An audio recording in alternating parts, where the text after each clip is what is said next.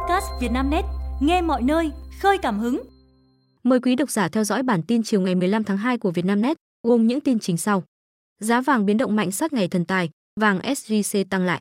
Giá xăng đảo chiều tăng mạnh, RON95 lên sát 24.000 đồng một lít, chèo thuyền ra sông chụp ảnh, hai vợ chồng ở Thanh Hóa chết đuối. Thời tiết Hà Nội 3 ngày tới, đón không khí lạnh giảm nhiệt, sau nắng trở lại. Theo Trung tâm Dự báo Khí tượng Thủy văn Quốc gia, trong hai ngày 15 và 16 phần 2, thời tiết thủ đô Hà Nội và các tỉnh đồng bằng, ven biển phía Đông Bắc Bộ, nhiều khả năng có mưa và mưa nhỏ. Khu Tây Bắc hầu như không mưa và trưa chiều hứng nắng. Sang ngày 17 tháng 2, thủ đô Hà Nội có khả năng hứng nắng vào buổi trưa và chiều, do đó nhiệt độ trong ngày cũng tăng nhanh 2 đến 3 độ. Ngoài ra, cơ quan khí tượng cho biết, từ 18 đến 21 tháng 2, khu vực Bắc Bộ, trong đó có thủ đô Hà Nội, quay lại hình thái thời tiết có mưa vài nơi, sáng sớm có sương mù và sương mù nhẹ rải rác, trưa chiều trời nắng, sáng và đêm trời lạnh. Nền nhiệt lúc này tăng cao, tại thủ đô Hà Nội có lúc lên đến 29 độ. Khoảng 22 đến 23 tháng 2, khả năng một đợt không khí lạnh mạnh tăng cường xuống nước ta, khiến thời tiết các tỉnh miền Bắc chuyển mưa rét, nền nhiệt giảm sâu, vùng núi có thể chuyển rét đậm. Riêng thủ đô Hà Nội ngày 22 tháng 2, trời chuyển rét, có mưa rải rác, nhiệt độ xuống 19 đến 22 độ. Ngày 23 tháng 2, trời nhiều mây, có mưa nhỏ rải rác, nhiệt độ trong khoảng 15 đến 20 độ. Giá vàng hôm nay biến động mạnh sát ngày thần tài, vàng SJC tăng lại. Giá vàng hôm nay trên thế giới dừng ở ngưỡng 1.990 đô la Mỹ một ounce sau khi lao dốc phiên liền trước. Giá vàng miếng SJC tăng mạnh trở lại sau khi giảm hơn nửa triệu đồng mỗi lượng, lên trên 78,8 triệu đồng một lượng. Cuối giờ chiều ngày 15 tháng 2, giá vàng 9.999 của SJC tăng 500.000 đồng một lượng ở chiều mua vào và bán ra so với đầu giờ chiều. Giá vàng 9.999 được công ty trách nhiệm hữu hạn một thành viên vàng bạc đá quý Sài Gòn SJC cập nhật lúc 15 giờ 56 phút và giá vàng 9.999 được tập đoàn vàng bạc đá quý Doji niêm yết lúc 16 giờ 1 phút, lần lượt mua vào và bán ra như sau. SJC Hà Nội 76 triệu 500 nghìn đồng và 78 triệu 820 nghìn đồng một lượng. SJC Thành phố Hồ Chí Minh 76 triệu 500 nghìn đồng và 78 triệu 800 nghìn đồng một lượng. SJC Đà Nẵng 76 triệu 500 nghìn đồng và 78 triệu 820 nghìn đồng một lượng. Doji Hà Nội 76 triệu 50 nghìn đồng và 78 triệu 450 nghìn đồng một lượng. Doji Thành phố Hồ Chí Minh 76 triệu 450 nghìn đồng và 78 triệu 750 nghìn đồng một lượng. Giá xăng đảo chiều tăng mạnh, RON95 lên sát 24.000 đồng một lít. Trên cơ sở điều hành của Liên Bộ Công Thương Tài chính, các doanh nghiệp đồng loạt điều chỉnh giá xăng dầu kể từ 15 giờ hôm nay. Theo đó, giá xăng E5 tăng 710 đồng một lít, giá bán 22.830 là đồng một lít. Giá xăng RON95 tăng 650 đồng một lít, giá bán là 23.910 đồng một lít. Giá dầu diesel tăng 660 đồng một lít, giá bán 21.360 là đồng một lít. Tại kỳ điều hành này, Liên Bộ Tài chính Công Thương chỉ trích lập quỹ bình ổn giá xăng dầu đối với dầu ma rút ở mức 300 đồng một kg. Cơ quan quản lý không trích lập và cũng không chi quỹ bình ổn đối với tất cả loại xăng dầu còn lại. Liên quan đến kinh doanh xăng dầu, Văn phòng Chính phủ vừa ban hành văn bản thông báo kết luận của Thủ tướng Chính phủ. Tại hội nghị Thủ tướng Chính phủ làm việc với Ủy ban quản lý vốn nhà nước tại doanh nghiệp và 19 tập đoàn kinh tế, tổng công ty nhà nước. Theo đó, Thủ tướng giao Bộ Công Thương đổi mới cơ chế quản lý đầu mối kinh doanh xăng dầu theo hướng giảm đầu mối, giảm khâu trung gian nhiều hơn nữa, dễ kiểm tra, giám sát, thực hiện lộ trình điều chỉnh giá điện phù hợp, không giật cục, không cầu toàn, không nóng vội. Ngày đầu đi làm, dân văn phòng tranh thủ đi lễ phủ Tây Hồ. 11 giờ 30 phút ngày mùng 6 Tết, phủ Tây Hồ, quận Tây Hồ, Hà Nội, chật kín. Khu vực lối đi chia làm hai bên theo hướng vào và ra, nhưng không tránh khỏi cảnh che nhau. Sáng ngày 15 tháng 2, nhiều cơ quan hành chính, doanh nghiệp khai xuân đầu năm. Vào giờ nghỉ trưa, nhiều người tranh thủ đến đây dâng lễ. Thúy và Hường là nhân viên ngân hàng, sáng nay tranh thủ sau khai xuân, hai chị đến phủ cầu lễ. Mình chỉ xin sức khỏe, an khang cho năm mới. Mình khá tín tâm, nên những ngày đầu năm cũng hay đi lễ chùa, chị Hường nói. Bên trong sân của phủ Tây Hồ, khu vực miếu thờ ngoài trời chật kín người đứng chắp tay cầu khấn. Cảnh chen lấn dễ trông thấy khi nơi này tập trung quá đông người. Đoàn Văn Nghĩa cùng hơn chục đồng nghiệp cũng tranh thủ giờ chưa đến cầu mai đầu xuân năm mới. Năm nào cả nhóm cũng đi phủ Tây Hồ, đến đây cầu tài lộc cho năm mới mát mẻ. Phủ Tây Hồ nổi tiếng thiêng liêng, nên việc đông đúc là chắc chắn rồi, Nghĩa nói. 12 giờ 45 phút, khu vực sân phủ Tây Hồ vẫn tấp nập người ra vào. Nhiều người đứng chờ nhau ở khu vực lò hóa sớ để đến lượt. 13 giờ 30 phút, dòng người vẫn liên tục đổ về phủ Tây Hồ. Cùng thời điểm này năm ngoái, lượng khách thập phương đổ về đây tăng lên trông thấy. Chèo thuyền ra sông chụp ảnh, hai vợ chồng ở Thanh Hóa chết đuối. Thông tin từ Ủy ban nhân dân xã Điền Lư, huyện Bá Thức. Thanh Hóa cho biết trên địa bàn xã vừa xảy ra vụ đuối nước thương tâm khiến hai vợ chồng tử vong. Thông tin ban đầu, khoảng 13 giờ ngày 14 tháng 2, tức mùng 5 Tết, vợ chồng anh NVC, sinh năm 1987, chú xã Ninh Khang, huyện Vĩnh Lộc, lên nhà người thân ở thôn Sông Mã, xã Điền Lư để chơi Tết. Sau đó, gia đình anh C cùng nhiều người khác, tổng cộng 8 người ra sông Mã, đoạn lòng hồ thủy điện Bà Thước hai chơi, chụp ảnh. Trong lúc chèo thuyền, bất ngờ thuyền lật khiến cả 8 người bị ngã xuống sông. Bốn người sau đó bơi được vào bờ, hai cháu nhỏ được cứu sống. Hai vợ chồng anh C và chị TTKN, sinh năm 1989, mất tích dưới sông Mã. Ngay chiều cùng ngày, lực lượng chức năng đã vớt được thi thể của hai vợ chồng anh C, bàn giao cho gia đình lo hậu sự. Được biết, vợ chồng anh C sinh sống ở miền Nam. Khi về quê ăn Tết có lên nhà bà cô ruột ở xã Điền Lư chơi, thì xảy ra sự việc. Hoa hậu Diễm Hương lần đầu công khai chồng Việt kiều Canada mới cưới. Sau nhiều ngày giấu kín, Hoa hậu Diễm Hương lần đầu khoe ảnh rõ mặt ông xã Việt kiều Canada ngày Valentine. Trên trang cá nhân ngày mùng 6 Tết, Diễm Hương lần đầu chia sẻ gương mặt người chồng mới. Nhiều khán giả chúc mừng Hoa hậu và khen ngợi ngoại hình điển trai, trẻ trung ông xã của Diễm Hương.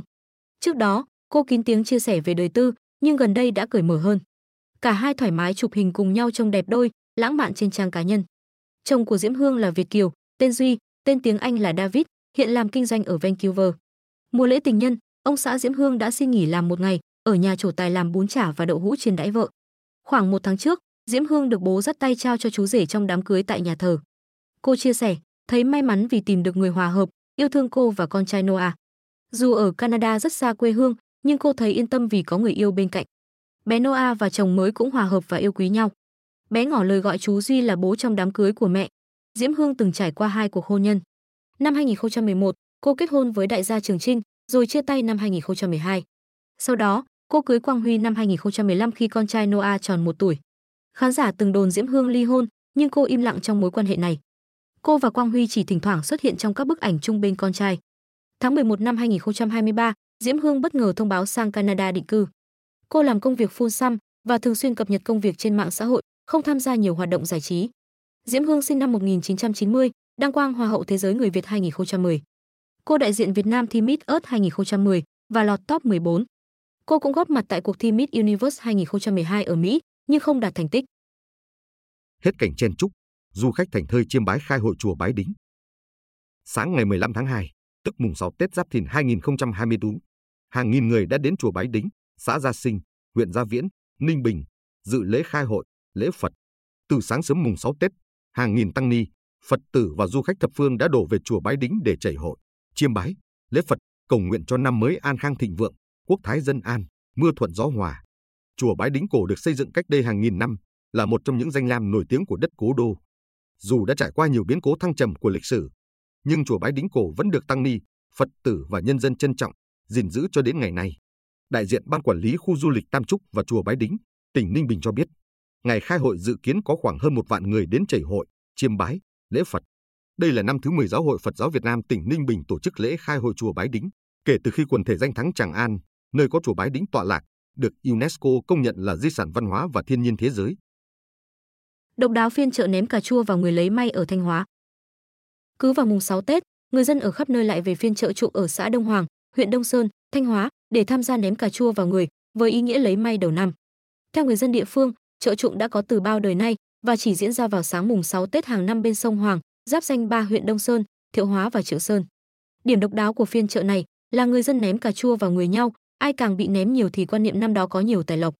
Ngoài việc ném cà chua lấy may, phiên chợ còn là nơi mua bán các loại hàng hóa của người dân địa phương như cà chua, các loại rau củ, trứng, bánh đa.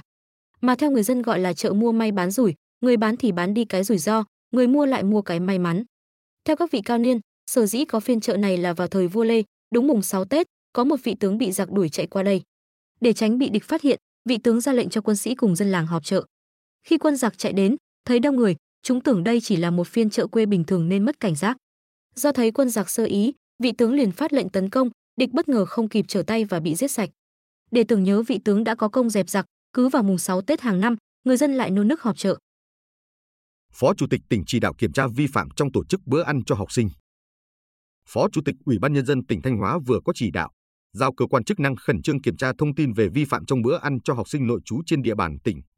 Theo đó, Phó Chủ tịch tỉnh Thanh Hóa, Đầu Thanh Tùng giao Sở Giáo dục và Đào tạo chủ trì, phối hợp với các sở, ngành, đơn vị có liên quan và Ủy ban nhân dân các huyện, thị xã, thành phố khẩn trương kiểm tra, làm rõ thông tin về việc vi phạm trong tổ chức bữa ăn cho học sinh nội trú trên địa bàn tỉnh. Đồng thời, có biện pháp tăng cường, quản lý, giả soát tổ chức việc thực hiện các bữa ăn và chế độ, chính sách khác đối với trẻ em mầm non, học sinh bán trú, nội trú, học sinh vùng đồng bào dân tộc thiểu số, miền núi trên địa bàn tỉnh. Trong văn bản, ông Tùng nhấn mạnh, chấn chỉnh, xử lý nghiêm đối với tập thể, cá nhân vi phạm nếu có, theo đúng quy định. Trước đó, ngày 21 tháng 12 năm 2023, sau bữa ăn trưa bán trú tại trường Điện Biên 1, đến đầu giờ học buổi chiều cùng ngày, đã có học sinh bị nôn, được giáo viên gọi phụ huynh đến đưa về nhà. Những ngày sau đó, nhiều học sinh và có cả giáo viên cũng phải nhập viện với triệu chứng đau bụng, đi ngoài, sốt. Sau khi xảy ra sự việc, tri cục An toàn vệ sinh thực phẩm tỉnh Thanh Hóa đã làm việc với nhà trường, đồng thời lấy mẫu xét nghiệm thực phẩm. Theo đó, kết quả xét nghiệm, mẫu lưu không có hóa chất và vi khuẩn. Thanh tra Sở Y tế Thanh Hóa đã ra quyết định phạt hành chính 16 triệu đồng với công ty cổ phần thương mại phát triển dịch vụ Phúc Nguyễn, địa chỉ tại thành phố Thanh Hóa, vì có hành vi vi phạm hành chính trong lĩnh vực an toàn vệ sinh thực phẩm. Hàng trăm người rước ông ỉn tại lễ hội làng nén thượng. Ngày 16 tháng 2, mùng 6 Tết, lễ hội truyền thống làng nén thượng, Bắc Ninh được tổ chức theo nghi lễ truyền thống. Nghi thức chém lợn giữa sân đình không diễn ra, ông ỉn được đưa vào khu vực kín đáo, giết thịt tế thánh. Trước đó, nghi lễ mở cửa đình diễn ra vào ngày mùng 4 tháng Giêng. Sang ngày mùng 5, lễ khai mạc hội và lễ nhập tịch, đón ông ỉn về nhập đình được tiến hành. Hơn 8 giờ sáng, công tác chuẩn bị cho lễ hội đã được chuẩn bị kỹ càng. Ông Bùi Quang Nhật 81 tuổi, là người đồng tôn tạo lại đình ném thượng. Ông cho biết, người được chọn nuôi ông ỉn hàng năm sẽ thay đổi theo năm. Năm trước là hội đồng khóa 1975, năm nay là 1976. 9 giờ 30 phút, đoàn rước lễ khoảng hơn 100 người khởi hành quanh làng. Đi đầu đoàn rước là đội hình múa lân, các cháu thiếu niên và nhi đồng cầm cờ hoa, tiếp theo là đội mâm lễ, hội cựu chiến binh rước quốc kỳ, ảnh bác, còn đoàn chống nhạc. Đoàn rước hai ông ỉn, Ông Vũ Quang Hải, một trong hai người được lựa chọn nuôi ông ỉn cho biết, lợn được bắt từ ngày 15 tháng 8 năm 2023 âm lịch, đến nay đã được 180 kg hơi. Tôi rất vinh dự được nuôi ông ỉn cho làng, chỉ mong năm mới cả làng đều gặp may mắn trong cuộc sống, có thật nhiều sức khỏe và làm ăn phát đạt. Hy vọng những lễ hội truyền thống này sẽ tồn tại mãi mãi, ông Hải chia sẻ. NATO tăng kỷ lục chi tiêu quốc phòng trong năm nay. Tổng thư ký NATO Jens Stoltenberg cho biết, 18 trên 31 thành viên NATO dự kiến sẽ chi ít nhất 2% GDP cho lĩnh vực quốc phòng trong năm nay. Theo hãng tin CNN, hôm 14 tháng 2, trước cuộc họp giữa các bộ trưởng quốc phòng NATO tại Bruxelles, ông Stoltenberg nói, đó là một con số kỷ lục nữa và tăng gấp 6 lần so với năm 2014, khi chỉ có 3 thành viên đạt được mục tiêu đề ra. Hồi tuần trước, cựu Tổng thống Mỹ Donald Trump tiếp tục chỉ trích mức chi tiêu quốc phòng giữa các thành viên NATO. Tại một cuộc vận động tranh cử, ông Trump tuyên bố sẽ khuyến khích Nga làm bất kỳ điều gì họ muốn với bất kỳ quốc gia thành viên NATO nào không đáp ứng được nguyên tắc chi tiêu quốc phòng. Tuyên bố của ông Trump nhằm ám chỉ việc cắt bỏ điều khoản phòng thủ tập thể của NATO. Sau đó, Tổng thư ký NATO nhấn mạnh, tuyên bố của ông Trump sẽ khiến binh sĩ châu Âu và Mỹ đối mặt với nhiều rủi ro hơn. Bất kỳ ý kiến nào cho rằng các thành viên sẽ không bảo vệ lẫn nhau, đều sẽ làm suy yếu toàn bộ an ninh của khối bao gồm cả Mỹ và khiến các binh sĩ Mỹ và châu Âu gặp rủi ro nhiều hơn, ông Stoltenberg nhận định. Hôm 14 tháng 2, ông Stoltenberg cũng thừa nhận Lời chỉ trích về việc các thành viên NATO không chi tiêu đủ cho quốc phòng là quan điểm hợp lý và là thông điệp đã được các chính quyền Mỹ truyền đi khi yêu cầu các thành viên châu Âu và Canada phải chi tiêu nhiều hơn bởi các thành viên trong liên minh chưa chia sẻ gánh nặng một cách công bằng. Quý độc giả vừa nghe bản tin podcast thời sự tổng hợp chiều ngày 15 tháng 2 của Vietnamnet, được thể hiện qua giọng đọc AI của VB. Bản tin được phát sóng hàng ngày lúc 18 giờ.